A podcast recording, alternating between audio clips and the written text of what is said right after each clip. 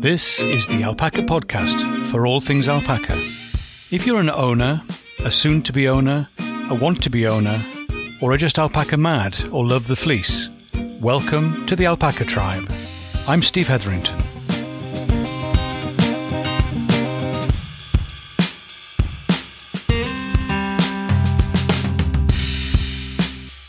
Hi, Steve here, and welcome to the Alpaca Tribe, the podcast for alpaca people. This is episode 95. I know, I know it's hard to believe, which means we're only a few weeks away from 100 episodes. How cool is that? It's just another number, but it feels a bit more significant as a watershed achievement. Then again, perhaps I should mark episode 104, which will be two years from the start. I think I'm going to stick with 100 being special and have started thinking about what we can do. Now, if you have any ideas to drop into the mix, just let me know. I would love to hear from you. What can we do to celebrate 100 episodes? Anyway, thinking of communication, here's a quick bit of housekeeping. And did you know? Did you know you can find Alpaca Tribe all over the place on the interweb and maybe somewhere you hang out? Facebook, you can search for The Alpaca Tribe. Instagram, the Alpaca Tribe. Twitter? Ah, I didn't get there first. Tribe Alpaca. LinkedIn? Look for Steve Hetherington, HEA, or the Alpaca Tribe. There's a page over there. You can also do searches in all those places for hashtag Alpaca Tribe. You'll find us all over the place. So wherever you live in the digital sphere, you can find the Alpaca Tribe. And if your thing is more email, why not sign up for our email list? For news of the podcast and the people on it. All of the links are in the show notes on the website at alpacatribe.com. Oh, and I've got one other thing which is a little experiment to try. This is interesting. If you're on Apple, I think I mentioned this before, but I'll tell you, I just think it's so cool. Try again. Hey, and then you use the name that begins with S. Now that I haven't got hey in front of it, I can say Siri. The problem is, I say it too too sort of clearly, then you're going to end up. Everybody in the world is going to be listening to my podcast. Hey, that's probably a good idea. Perhaps I should try that. So, hey, that name beginning with S. Play the latest episode of Alpaca Tribe podcast and see what happens. That assumes that you've got Siri and you've got a phone, iPhone, or an iPad, or the OS. Anyway, that's it. Housekeeping over, and thank you for indulging me.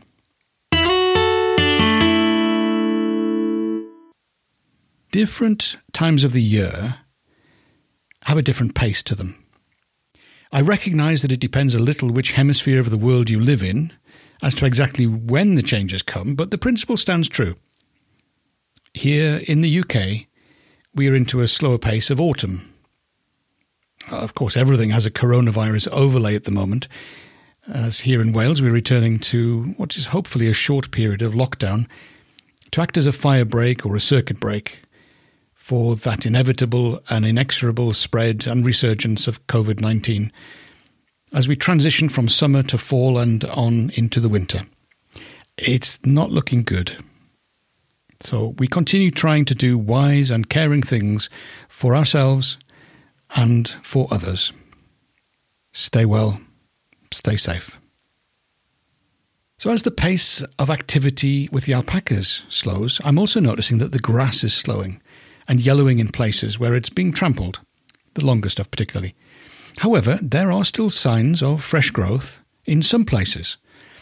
I've remarked before about the variability in grazing, with the alpacas having their favourite areas, like the gourmet grass at the edge of the car park, which remains at a very short length, only a few millimetres long, and remains that way because they're grazing it all the time. The factors could be that it's a favourite place down near the water, and you'll see them cushed and chewing the cud there often. Equally, the grass could be really tasty, and especially so if it's all that new growth coming through all the time. The effort to quantity ratio certainly suggests it's not because it's a place for grazing where they can keep their belly full. And of course, there are other areas where the grass is long and the grass is short, and the explanation is missing. The amount of hay they consume has started to increase again as well. As the season progressed strangely this spring and into the time when they were going to be harvesting the grass for hay, the local farmer I rely on for small bales of hay wasn't able to produce any at all. So we've got an interesting challenge of working with round bales, bigger bales, which we get as close to the hay store as possible before I sort of hack into them and start dismantling it, unwinding everything that's been rolled into this big hay bale.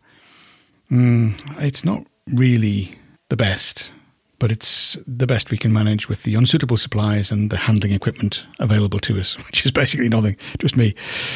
So the alpacas, they don't seem to mind much. It's just my convenience that suffers. Anyway, it's always good to have a plan B up your sleeve. When I was feeding the group of girls today, it was a small gap in the rain where it was light before it was due to get heavy again. They were happy enough, stood around criticising my brush and shovel technique while I mucked out before distributing the food. They seem to come to the buckets hungry at the moment, and I've just adjusted the measures slightly to give them a little more. Ellie is still clearing the crumbs that everyone else leaves, and Nona bosses the bucket Earlier in the week, it was one of the new big buckets. It's about half a metre diameter. You can get three, four heads in there easily. Anyway, she was going to keep it all to herself, thank you. And she even managed to send off Millie and Ivanwi, Millie's cria. Of course, all accompanied with the appropriate noises. She just shunt us away. She's so funny.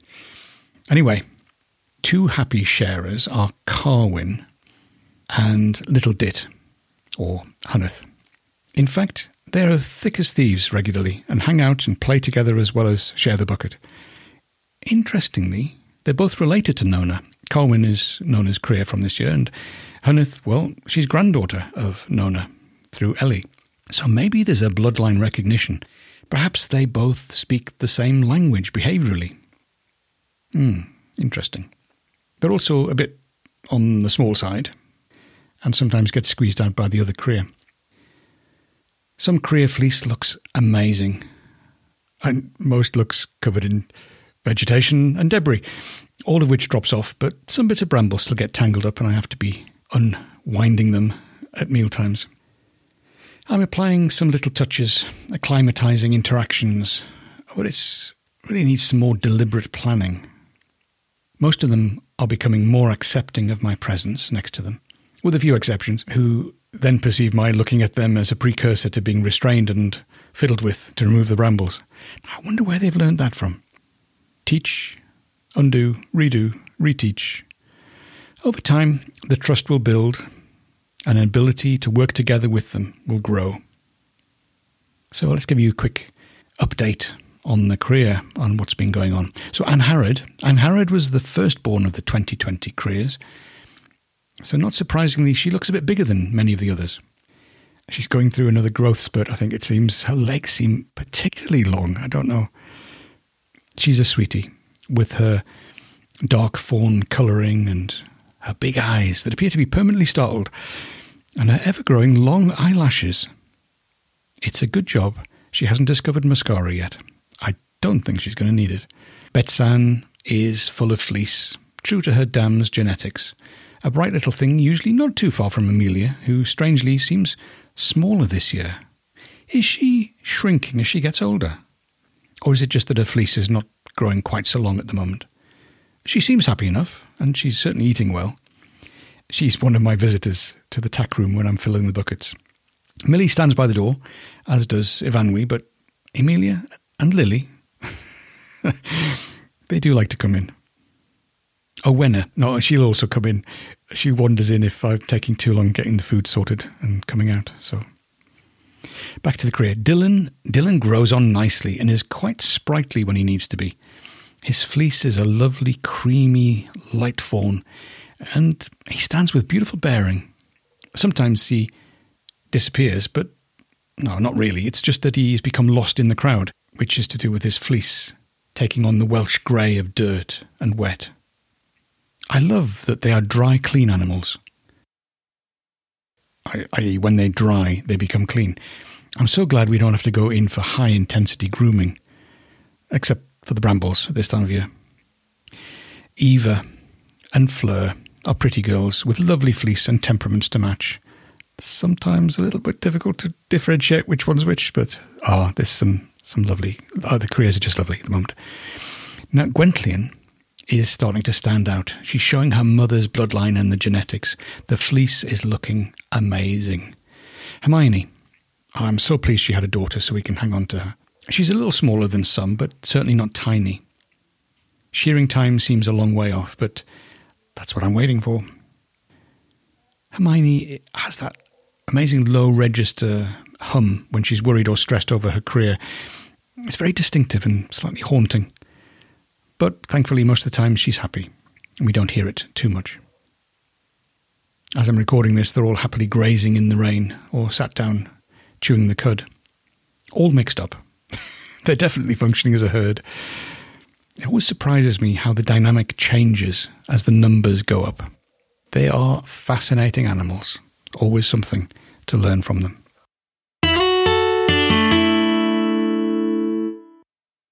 This week, the British Alpaca Society, or BAS, the magazine arrived, which is always a pleasure, and there was quite a strong showing from Welsh members. Or perhaps I just noticed them more. There's a lovely Suri on the cover, and there's a good range of interesting and essential stories to be had in this month's magazine. Now, I'm aware that some of you are not going to be able to get access to that because you're not members of the BAS, perhaps overseas, whatever. I don't think I can do much about that, unfortunately. But uh, let me just give you a quick rundown of what's being picked up in there. It stretches from the Sheffield life drawing class with alpacas that just like to hang around. So there's a bunch of people who got to draw alpacas. I can almost hear them asking, the alpacas that is, uh, can I have a go? And is that me? Yeah, they do like being around people. Duncan Pullar, who's the BAS CEO, has written an article, and we had him on the podcast a short while back. But he's written an article to explain some of the intricacies and the developments on a project to produce estimated breeding values, or EBVs. It uses measurements such as micron thickness of the of the fleece, uh, of the individual fibers, and it helps you to calculate an estimate of the genetic worth of an alpaca for one or more traits of interest. It has the aim of making breeding choices easier. Of course, we know that there's still that random factor, which means anything can happen, but it should help us be at least heading in the right direction. Oh, TripAdvisor. TripAdvisor work on visitor reviews. And the TripAdvisor Traveler's Choice Awards have placed alpaca businesses among the online travel companies' top 10% of businesses worldwide. Isn't that amazing? So there's some really good stuff happening in the UK, but also wider. Four of the winners have their story told in the BS magazine. So many congratulations to Debbie Pearl of Alpaca Alpaca in the Leven Valley, North Yorkshire, Paul McDonnell of Hushabye Farm in Ireland, Kim Williams of Carey Alpacas, and Charnwood Forest Alpacas, who are one of the largest alpaca walking farms uh, open to the public in the UK, with around a thousand visitors a week. Well done to all of you for getting these TripAdvisor awards. And then we've got some presents from Wales. So we've got Emma Bird of Bird Farm Alpacas in Ceredigion in Wales. And she shares her story of the journey of 10 years, along with her husband Rodney, offering workshops at the farm with small numbers, creating a restorative day of crafting, listening, talking, sharing lunch, and then having a walk with the alpacas. There's also an article about amazing alpacas no, I don't mean generally. I mean, that's the name of the herd run by Peter and Glenda. They're in Usk in Wales, and they have a lot of experience with alpacas and farm diversification, and some thoughts on the future of the alpaca industry, in the UK at least.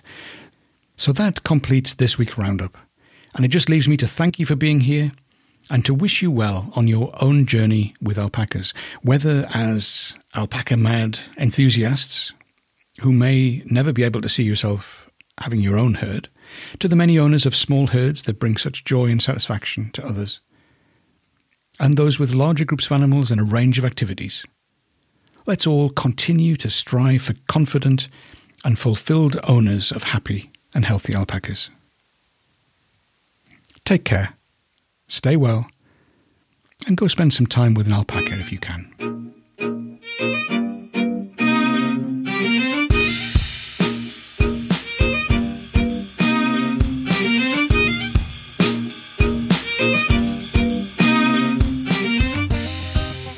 This is the Alpaca Tribe, and I'm Steve Hetherington.